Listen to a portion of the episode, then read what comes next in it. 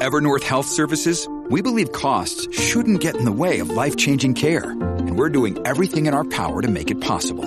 Behavioral health solutions that also keep your projections at their best? It's possible. Pharmacy benefits that benefit your bottom line? It's possible. Complex specialty care that cares about your ROI?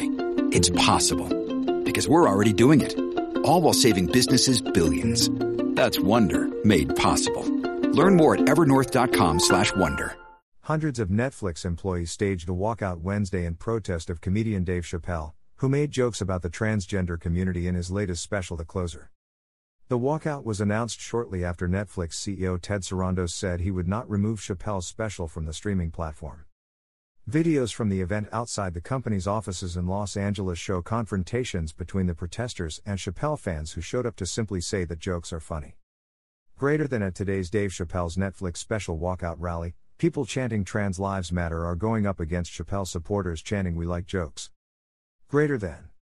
Greater than footage by, at kirstenchubapic.twitter.com slash tech. AK. Ik1I. Greater than.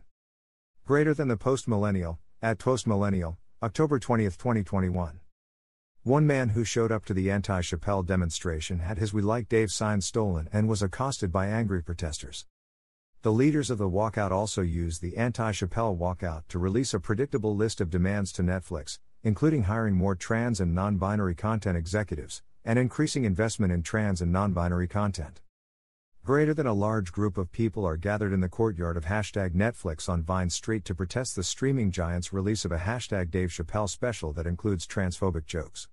They are calling for reforms at Netflix, including investment in trans talent and creators. At peacelepic.twitter.com slash Greater than. Greater than John Schreiber, at John Schreiber, October 20, 2021. Sarandos eventually apologized to the trans mob Tuesday for not acknowledging their pain and hurt regarding his decision to keep Chappelle's comedy special on the Netflix. I screwed up that internal communication, Sarandos told Variety.